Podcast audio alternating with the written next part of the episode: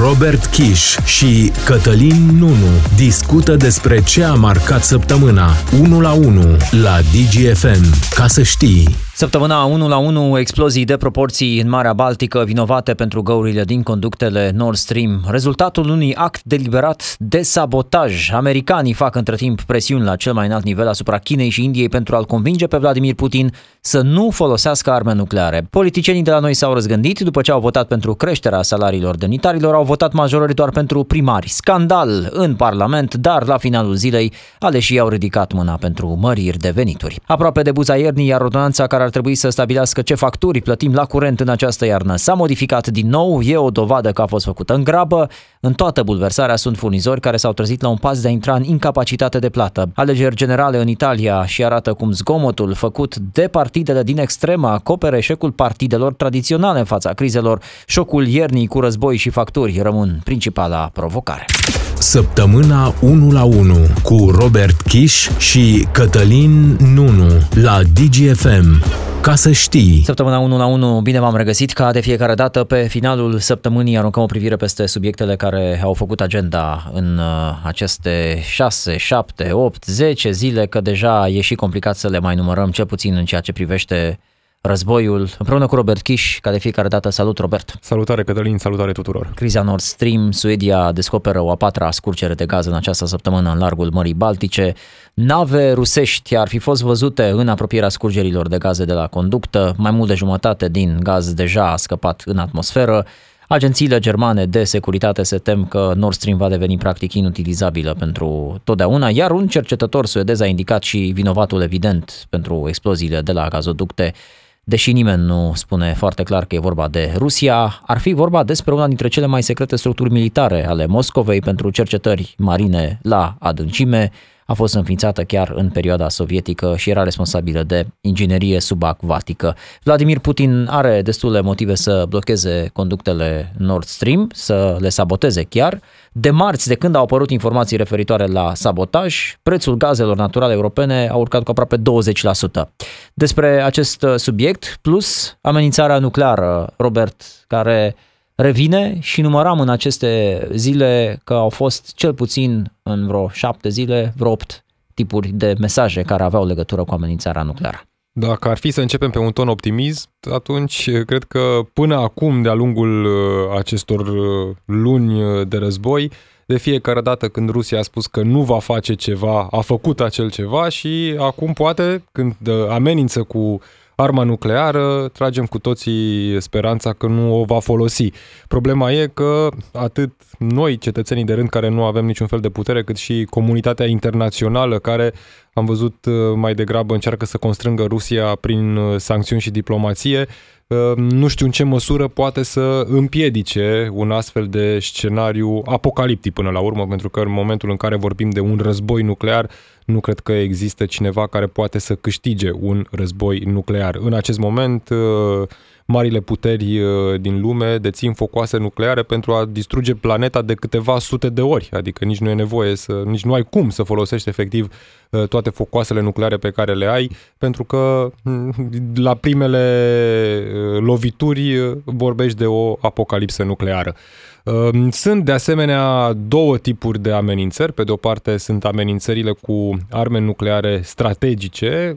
Aici vorbim de acele rachete balistice Uh, care pot fi și interceptate, uh, însă dacă vorbim de arme nucleare tactice, Rusia are în jur de 1900 de astfel de focoase, adică dimensiuni mai mici, pot fi montate pe avioane, pot fi înlocuite focoasele uh, din bombe cu focoase nucleare și pot fi folosite pentru puncte lovituri tactice în Ucraina, uh-huh. dar tot vorbim de arme nucleare de distrugere în masă atunci e un pic mai dificil, de exemplu, inclusiv pentru Uh, structurile de inteligență să detecteze astfel de lovituri. Cam asta este marea îngrijorare uh, la nivelul comunității euroatlantice, dacă și cum uh, pot opri eventual folosirea unor astfel de arme nucleare tactice în Ucraina. Federația Rusă este tot mai izolată la nivel internațional.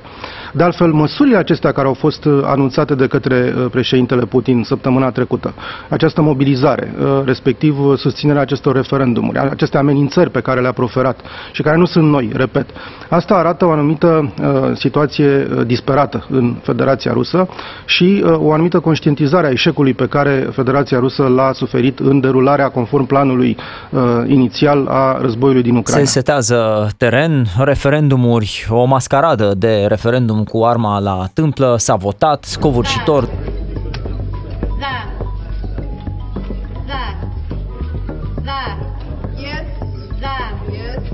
99% alipire, mă rog, uh, anexare a acestor teritorii către Rusia, apoi oficiali, așa zis și oficiali acestor regiuni merg către Vladimir Putin cu această solicitare, uh, adune înapoi la patria mamă, Vladimir Putin ia act. Uh, și până la urmă terenul uh, acesta odată setat, Robert, duce înspre ce? Ne e clar? Ce va face Vladimir Putin după ce își va lua aceste teritorii cu forța înapoi?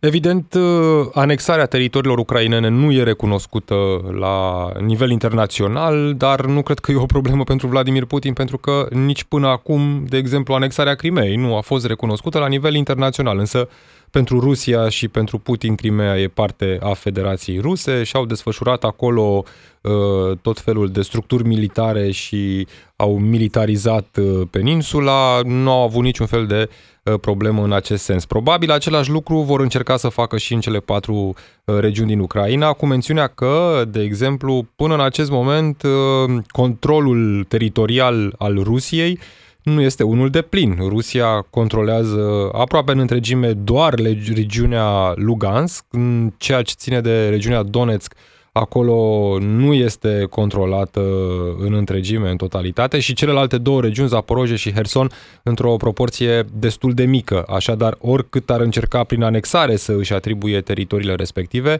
ele nu sunt încă teritorii controlate pe deplin de Federația Rusă și cu siguranță vom vedea în continuare în acele teritorii lupte pe care cele două armate le vor purta. Ucraineni și ruși se vor lupta pentru controlul teritorial. Acum, desigur, Uh, nu ar schimba cu nimic uh, această anexare situația de pe front, efectiv, dar în acest context uh, al anexării și al amenințării nucleare, se pune întrebarea dacă va recurge la folosirea armelor nucleare, pentru că acum ar avea și o acoperire legală, uh-huh, o bază uh-huh. legală în Federația Rusă, care prevede doctrina militară a Federației Ruse că dacă teritoriul Federației Ruse este atacat, atunci pot fi folosite armele nucleare. De adăugat faptul că Politico în aceste ore publică un articol citând surse diplomatice foarte apropiate conducerii de la Washington, americanii au făcut presiuni, fac presiuni la cel mai înalt nivel asupra Chinei și Indiei pentru a-l convinge pe Vladimir Putin să nu folosească aceste arme nucleare.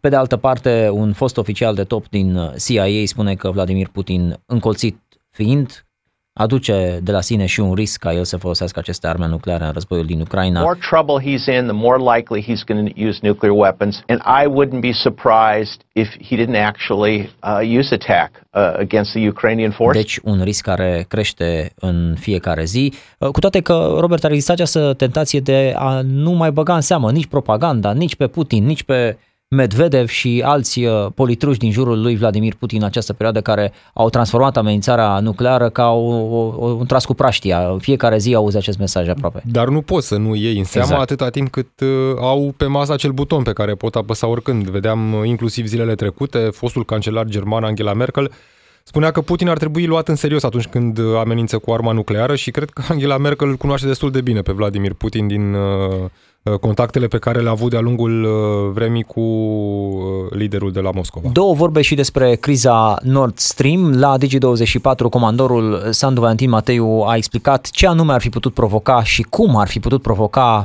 chiar un stat, fără să numească neapărat Rusia, aceste explozii. În clipa de față, ceea ce este aproape cert este faptul că a fost un sabotaj executat de un actor statal toate indiciile duc către Rusia. Dar Rusia are mijloace și nu atât uh, Losadec și nici uh, alte submarine de lucru la mare adâncime, ci ori un ROV, un UAV submarin, um, ori scafandri de mare adâncime. Nu este ușor să um, duce explozibil la 70 de metri.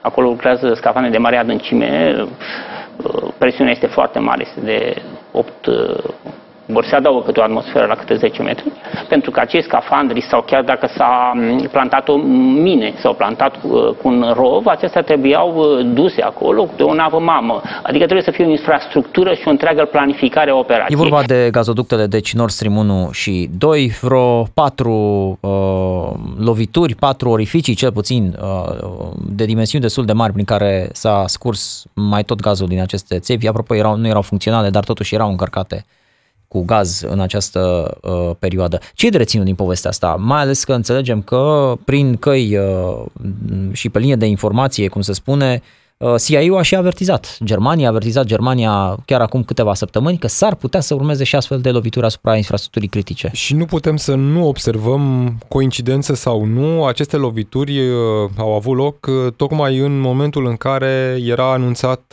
un alt gazoduct, s-a lansat un nou, un nou o nouă conductă pentru tranzitul gazului, Polonia, Danemarca și Norvegia, Uh, Baltic Pipe uh, și iată, după ce au anunțat uh, lansarea acestui proiect, au avut loc și aceste lovituri. Desigur, toată lumea se întreabă cine e responsabil. Deja nu cred că se mai pune problema dacă a fost sau nu un act de sabotaj. E evident că nu aveau cum să fie avariate conductele respective decât dacă era pe, montat pe ele, nu știu, mhm. un, o cantitate destul de mare de exploziv și cred că toată lumea are întrebarea asta în cap. Cum s-a ajuns în punctul acela? S-au folosit submarine, s-au folosit scafandri care au coborât la 70 de metri adâncime și au montat uh, dinamită sau TNT pe conductele respective, cum a arătat acea operațiune extrem de uh, bine pusă la punct și o operațiune extrem de complexă. De asta uh, mi se spune că devine ar fi un actor statal uh-huh. până la urmă și ne întrebăm cu toții cine are interes.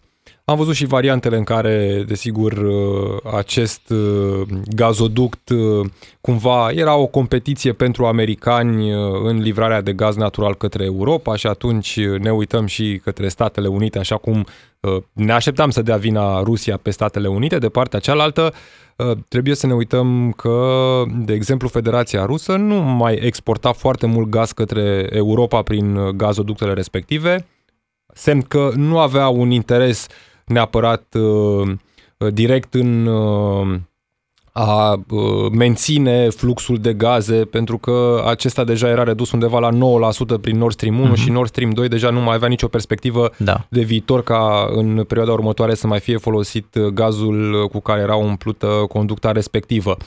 Acum se pune problema ca respectivele gazoducte să nu mai poată fi folosite deloc în viitor. Și asta pentru că în momentul în care au avut loc acele avarii, a ieșit gazul din conductă, în locul gazului intră apă din mare sărată care Um, afectează structura internă a gazoductului și e destul de dificil, adică nu vii doar să acoperi uh, fisura și din nou dai drumul la gaz și merge fără niciun fel de problemă. Operațiunea de reparare și de punere din nou în funcțiune e una um, elaborioasă și foarte complicată, motiv pentru care a și spus probabil Germania că e posibil ca aceste două gazoducte să fie um, uh, indisponibile pe viitor uh, fără niciun fel de posibilitate de a fi reluat fluxul de gaze naturale naturale prin conductele respective. La București, politicienii de la noi s-au răzgândit după ce au votat pentru creșterea salariilor demnitarilor. Au rămas doar cu creșteri de salarii pentru primari. Scandal în Parlament, dar la finalul zilei, aleșii au ridicat mâna tot pentru măriri de salarii. Despre asta discutăm imediat în săptămâna 1 la 1.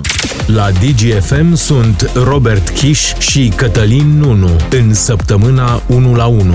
Ca să știi... Săptămâna 1 la 1 am revenit cu scandal. Politicienii S-au răzgândit până la urmă, după ce au votat pentru creșterea salariilor demnitarilor, au votat majorări pentru aleșii locali. Niciun partid nu mai vorbește despre performanța acestor primari, despre primari în comunități uh, formate de câteva sute de locuitori, care arată la fel ca acum 20 de ani, unde salariul primarului, de exemplu, e cel mai mare.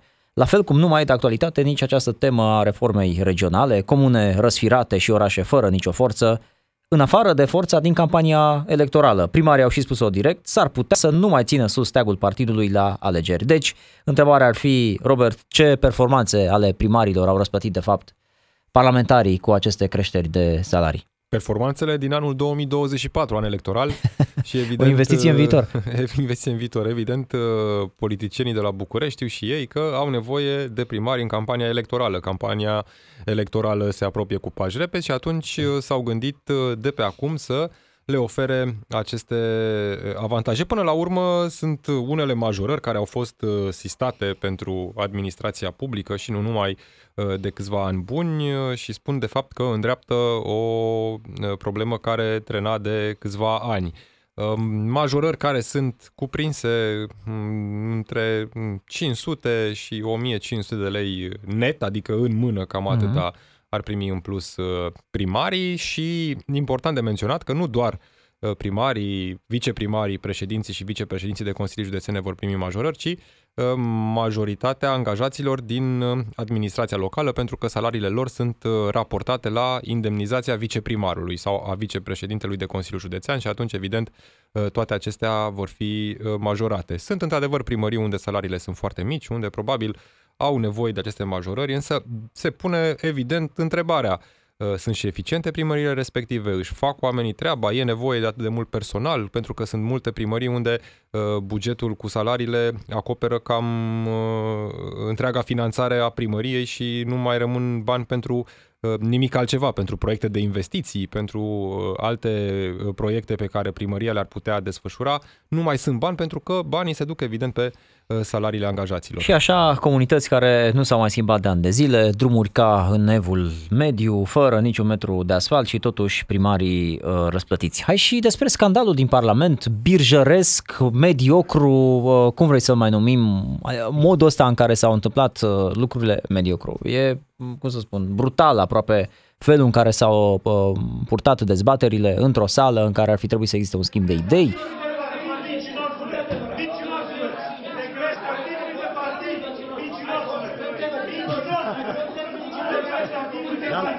În care ar fi trebuit să existe uh, criterii de performanță, poate, în care ar fi trebuit să existe și explicații despre de unde luăm banii ăștia uh, până la urmă, Robert. Din nefericire, nu cred că mai e o surpriză pentru nimeni modul în care au loc dezbaterile în Parlament. Nu sunt dezbateri, nu sunt uh, uh, discuții despre idei, proiecte, viziuni, uh, principii, sunt uh, uh mai mult uh, manifestații de tip uh, stadion și vedem Uh, diferiți uh, politicieni care zbiară, țipă, se îmbrâncesc, uh, sting lumina. Tudor, du-te și aprinde becurile, că domnul Simion se crede la grădiniță aici. Și au tot felul de comportamente care nu au nimic de a face cu Parlamentul. Ei, parlamentari fiind, care încasează sume considerabile din banii noștri ai tuturor, noi am trimis pe ei în Parlament să ne reprezinte și să facă legi în interesul nostru, aleg să se manifeste astfel. Și nu doar că se manifestă astfel, sunt și ipocrizi de multe ori. Adică te uiți la cei de la AUR, exemplu, pentru da. că ei au făcut acest răboi, cum la Senat parlamentarii AUR au votat toate majorările, că la Senat discutam inclusiv despre majorări pentru demnitari, și la Camera Deputaților au descoperit brusc că ei sunt de partea poporului și trebuie să se opună acestor majorări, nu prin vot, pentru că până la urmă și cei din PSD și PNL au înțeles că e o mișcare proastă, după ce, desigur, um, subiectul a ajuns în spațiul public și lumea s-a revoltat că până la urmă ei s-au pus primii pe lista majorărilor. Stați puțin, avem nevoie într-adevăr de pensii, salarii mai mari, dar totuși să începeți cu voi și evident din revolta uh, oamenilor au înțeles și cei din PNL și PSD că nu pot da bani Uh, pentru parlamentari, miniștri, alți demnitari și au ales să o dea doar pentru primar pentru că au nevoie de, de primari. Guvernul are această datorie pentru că ne-am spus că noi vom fi cei care vor ridica steagul la alegeri și atunci dacă tu nu mă vezi acum, s-ar putea nici o să nu te văd data viitoare. Cei din aur au constatat și ei asta, că ia uite cum totuși parcă lumea nu e atât de mulțumită că am votat majorări pentru noi, și s-au dat de partea poporului, uh, nu doar prin vot, să arate că au greșit și mergem mai departe la vot și respingem cu totul legea dacă vrei să o respingi, votezi uh-huh. împotriva legii.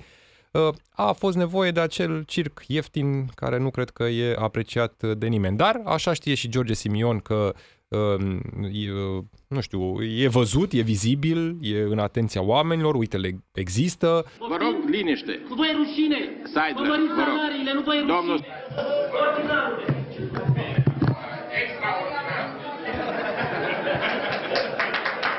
cumva sunt oameni care rezonează cu genul ăsta de mesaj și cu modul acesta în care se manifestă George Simion, pentru că Știți, sunt oameni care se uită la parlamentari, sunt nemulțumiți de activitatea aleșilor, sunt nemulțumiți de modul în care merg lucrurile în țară și uh, Uh, parcă ar vrea ei să uh, le spună parlamentarilor, băi, dar ceva, bă, dar ești un nesimțit, mă, băi, îți dai tu ție salarii Aha, mai hai mari. că le-a zis ăsta. Și atunci, evident, rezonează cumva cu acest mesaj al lui George Simion, ia uite că e George Simion acolo pentru noi și se ia el de gât cu cine se ia cu... Dar să știi că dacă n-ar avea de cine să se ia și dacă n-ar avea și, cum să spun, uh, omolog în această poveste, poate că lucrurile s-ar stinge mult mai ușor aș remarca modul în care președintele de ședință în această comisie s-a comportat. Domnul, domnul Sim, Simeone, dați-mi și mie, nu, nu, dar dați-mi, păi dacă faci ca aia din Italia, numai că așa ești. Dăm hârtia când locuiești pe cineva, te rog frumos.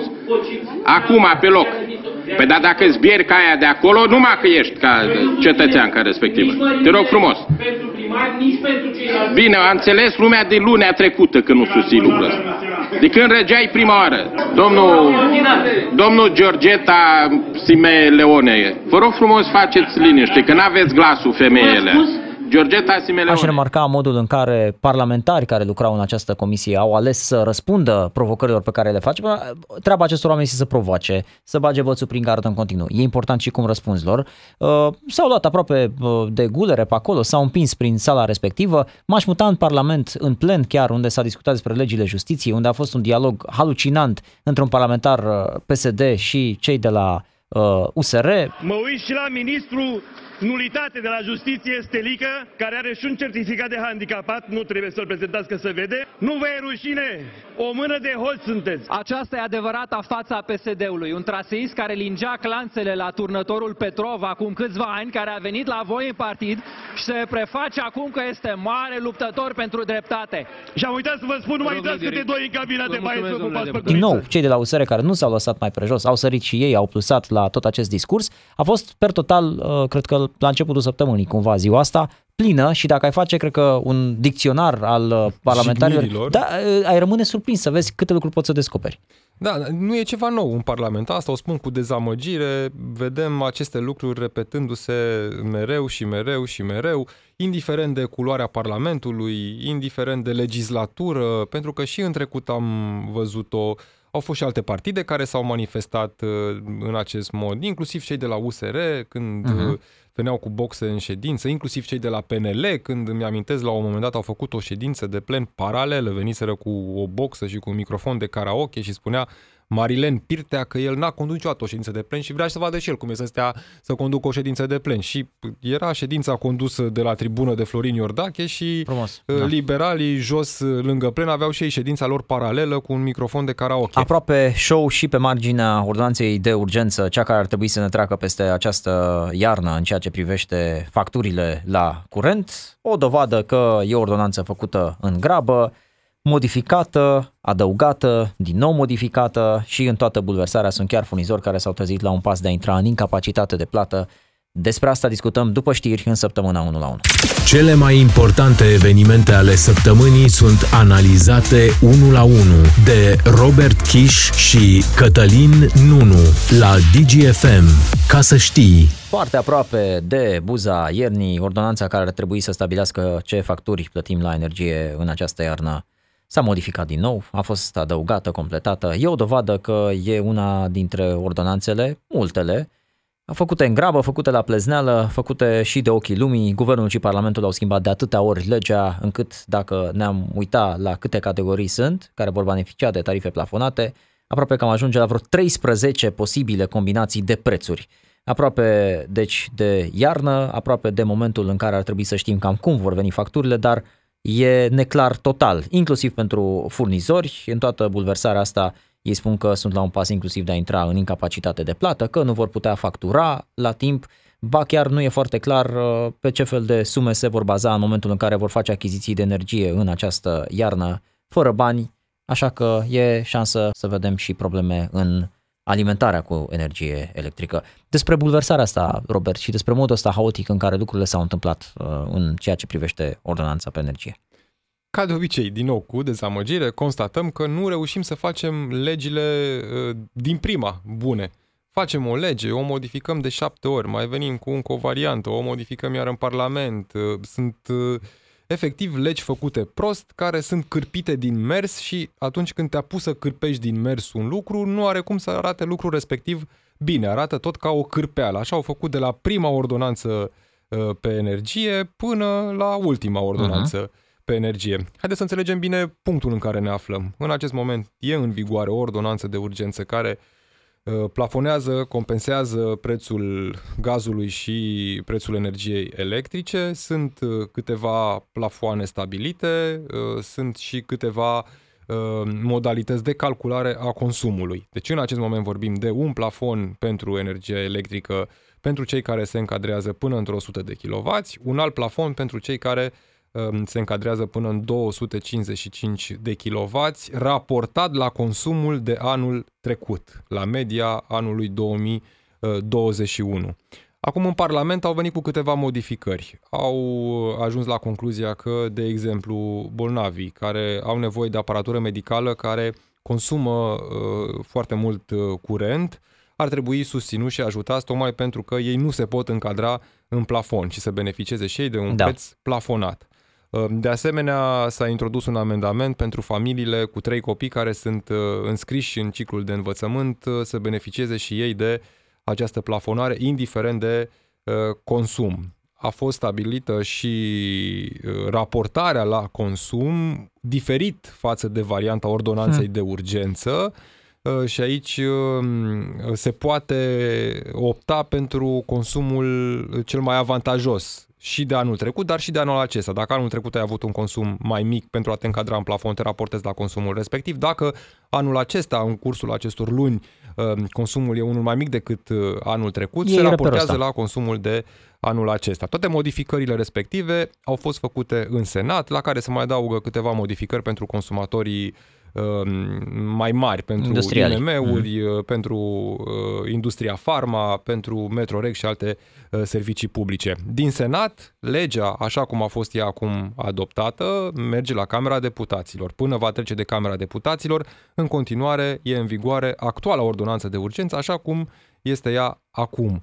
Probabil Săptămâna viitoare va ajunge la Camera Deputaților, dezbatere în comisii, e foarte posibil la alte Camera Deputaților probabile. să sufere alte modificări și până trece și ajunge la uh, promulgare... Trece și iarna. Trece și iarna. Nu sunt milioane. spun, n-ar fi fost mai simplu ca în locul acestei scheme foarte complicate și care se complică și mai mult, să existe o sumă pe care fiecare consumator de electricitate să o primească ajutor de la stat? Acum, nu cred că asta ar fi fost soluția de ce? La, nivel, la nivel general. Pentru că, până la urmă, uh, te complici birocratic să dai milioane de, sau o milioane de ajutoare țintite către diverse persoane în funcție de venituri sau în funcție de altceva. Sigur, dacă am fi avut o evidență digitalizată a, a, românii, a românilor, a persoanelor, a locuințelor, a, o digitalizare pe scară largă a României ar fi fost mult mai ușor. Sigur, dacă am fi avut o digitalizare a sistemului de măsură de, a contoarelor digitale ar fi fost mult mai ușor. Nu mai ne puneam problema cum să-l citim contoarul lunar, săptămânal. Și cum regularizăm. Și cum, și cum regularizăm. La ce preț regularizăm. Dar nu avem acest lucru și trebuie să luăm realitatea României așa cum este. Doar că, uh, Robert, ne uităm un pic și din perspectiva consumatorului și din perspectiva furnizorului, care în această perioadă ci că ar trebui să-și calibreze softurile de facturare, iar omul de acasă ar trebui să știe pe ce se bazează în această iarnă. Evident, nu ai cum să-ți dai seama și aș uh, aduce în discuție următoarea chestiune. Știm cu toții că statul ar trebui să acopere o diferență pentru furnizori, diferența cu care își fac ei achizițiile de energie din piață și apoi plafonarea plus, uh, mă rog, ce trebuie să le dea statul în ceea ce privește factura. Problema este că statul e un rău platnic, inclusiv cu propriile companii, adică sunt companii furnizoare care au acționar majoritar statul, iar astfel de companii s-au trezit în buza prăpastiei, adică statul s-a, și-a sabotat propria companie pe care tot statul trebuie să o salveze acum. Adică în condițiile în care tu puteai să faci o lege de la un capăt la celălalt, logică, utilă și previzibilă, ai făcut-o exact invers, ți-ai mai dat un șut și la propriile companii și acum și plătești pentru asta. Riscul este nu mare, ci foarte mare, enorm, pentru că toate companiile se află la limita limitelor de suportabilitate. Dacă la unele companii din străinătate, spre exemplu, au fost până acum anumite ajutoare de la companiile mamă, acum și companiile mamă au anunțat că nu mai pot să susțină, mai ales într-o lipsă de predictibilitate și într-o instabilitate legislativă. Pentru alte companii care sunt ale statului român sau care au acționat din România, sistemul bancar nu mai poate să uh, susțină, să emită garanții sau să dea credite operatorilor din domeniul energiei electrice, întrucât s-a ajuns la o limită de prudență, deja s-a atins o limită de prudență și ar fi extrem de grav să extindă această eu știu, dificultate majoră cu care se confruntă sistemul energetic să se extindă și în domeniul bancar. Asta ce sună? Gândiți-vă numai cât de complicat e pentru o companie, de exemplu, care acum aplică măsurile ordonanței actuale, să le modifice din mers dacă ea uh, va trece de Parlament într-o altă formă. Să, Cum să verifice tot, că sunt trei copii tot, acasă? Să verifici dacă uh, care sunt familiile, unde există, nu știu, un registru al familiilor cu trei copii înscriși la ciclul de învățământ. Uh, cum vor demonstra familiile respective atunci când vor avea de plătit o factură sau uh, vor fi... Sunt absolut convins că dacă vor fi adoptate și de Camera Deputaților toate aceste măsuri, când va veni iarna, familiile respective, cu trei copii înscriși în ciclul de învățământ, uh, bolnavii care au nevoie de aparatura medicală, uh, toate aceste persoane vor primi facturi foarte mari și vom avea din nou o criză a facturilor mari uh, care până la urmă va trebui rezolvată da. într-un fel sau altul. Neplătite. Cu furnizorii, da. cu statul.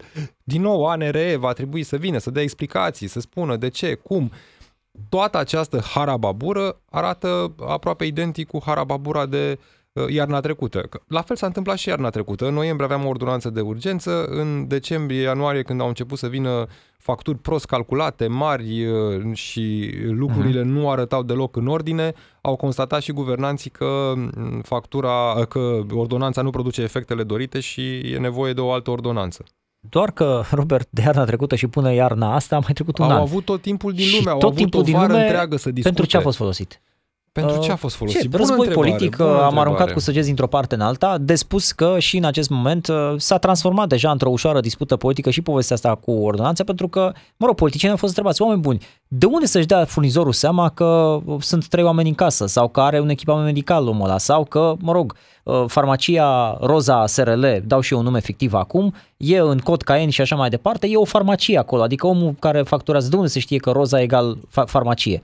De unde? E, politicienii au spus așa, e treaba ministrului energiei. Sigur, e vorba de politicieni din, din PSD, pentru că au simțit mirosul, au simțit momentul, pentru câte o săgeată. Păi da, că asta am făcut în această din perioadă. PNL, că ministrul energiei la PNL vor spune e treaba ANRE, că ANRE e la PSD și așa Uite, se din nou în pasează aceeași problemele buclă. dintr-o parte în alta și uh, se sparg în capul nostru al cetățenilor. Alegeri generale în Italia și uh, ne arată încă o dată cum zgomotul făcut de partide de extreme acoperă eșecul partidelor tradiționale în fața crizelor.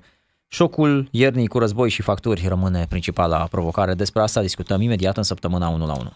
Analize și explicații una și una în săptămâna 1 la 1 cu Robert Kiș și Cătălin Nunu la DGFM.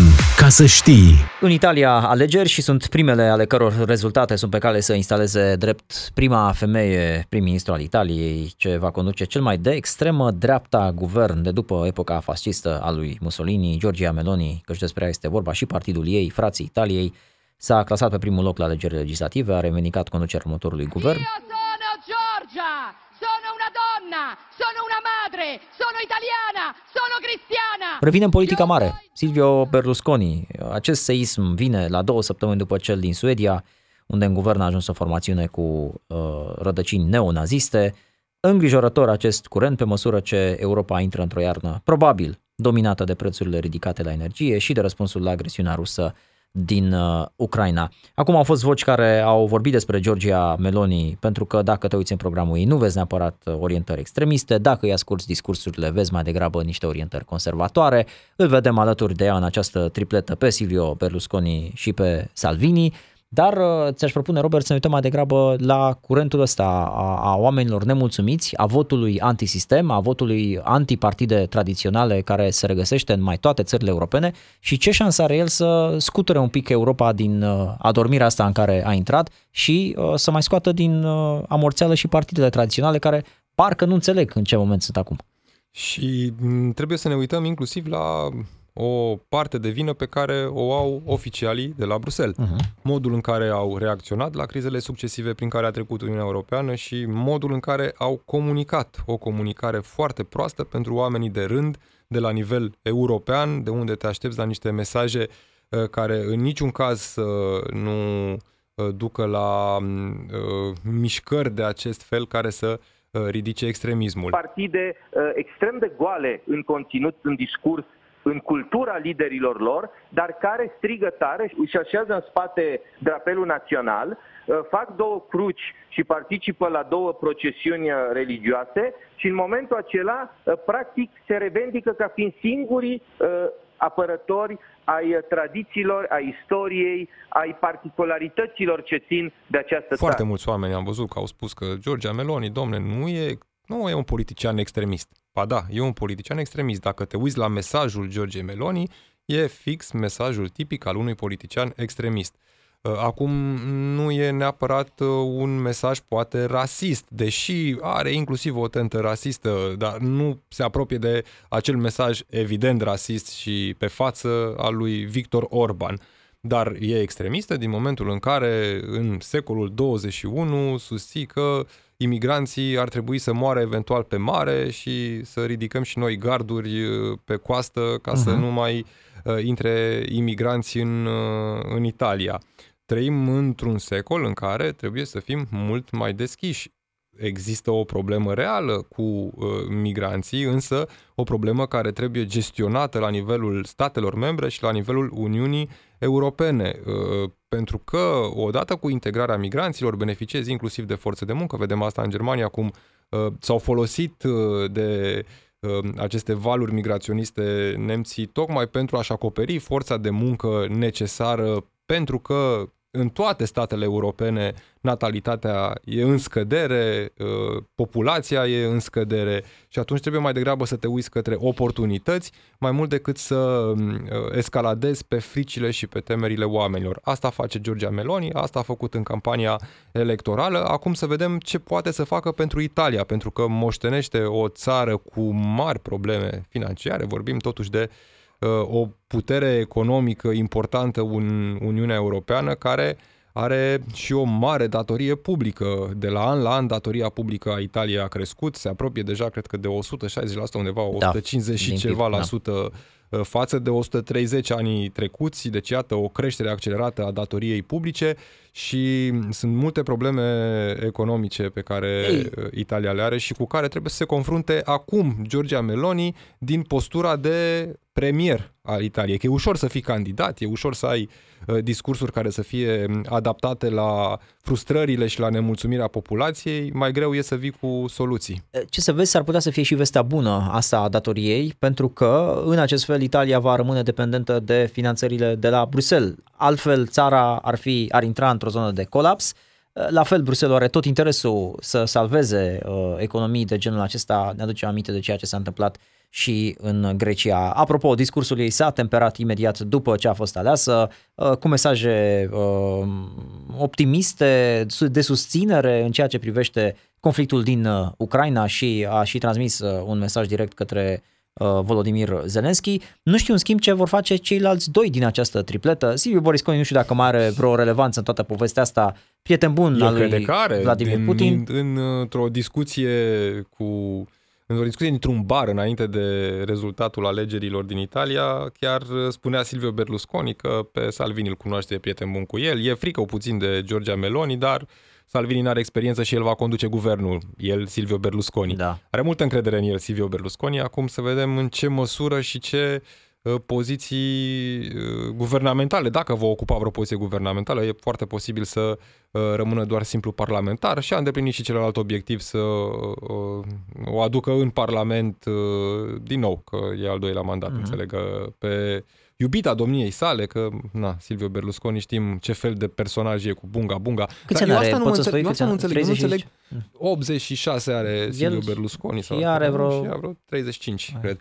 Uh, Eu asta nu înțeleg cum după atâta timp și după, nu știu, modul în care a făcut și politică, modul în care a arătat și viața sa personală uh, și exemplu personal până la urmă, Silvio Berlusconi mai are încă priza asta uh, pentru a obține un scor bunicel în Show. alegeri. Nu, 8%, da, e un scor bun.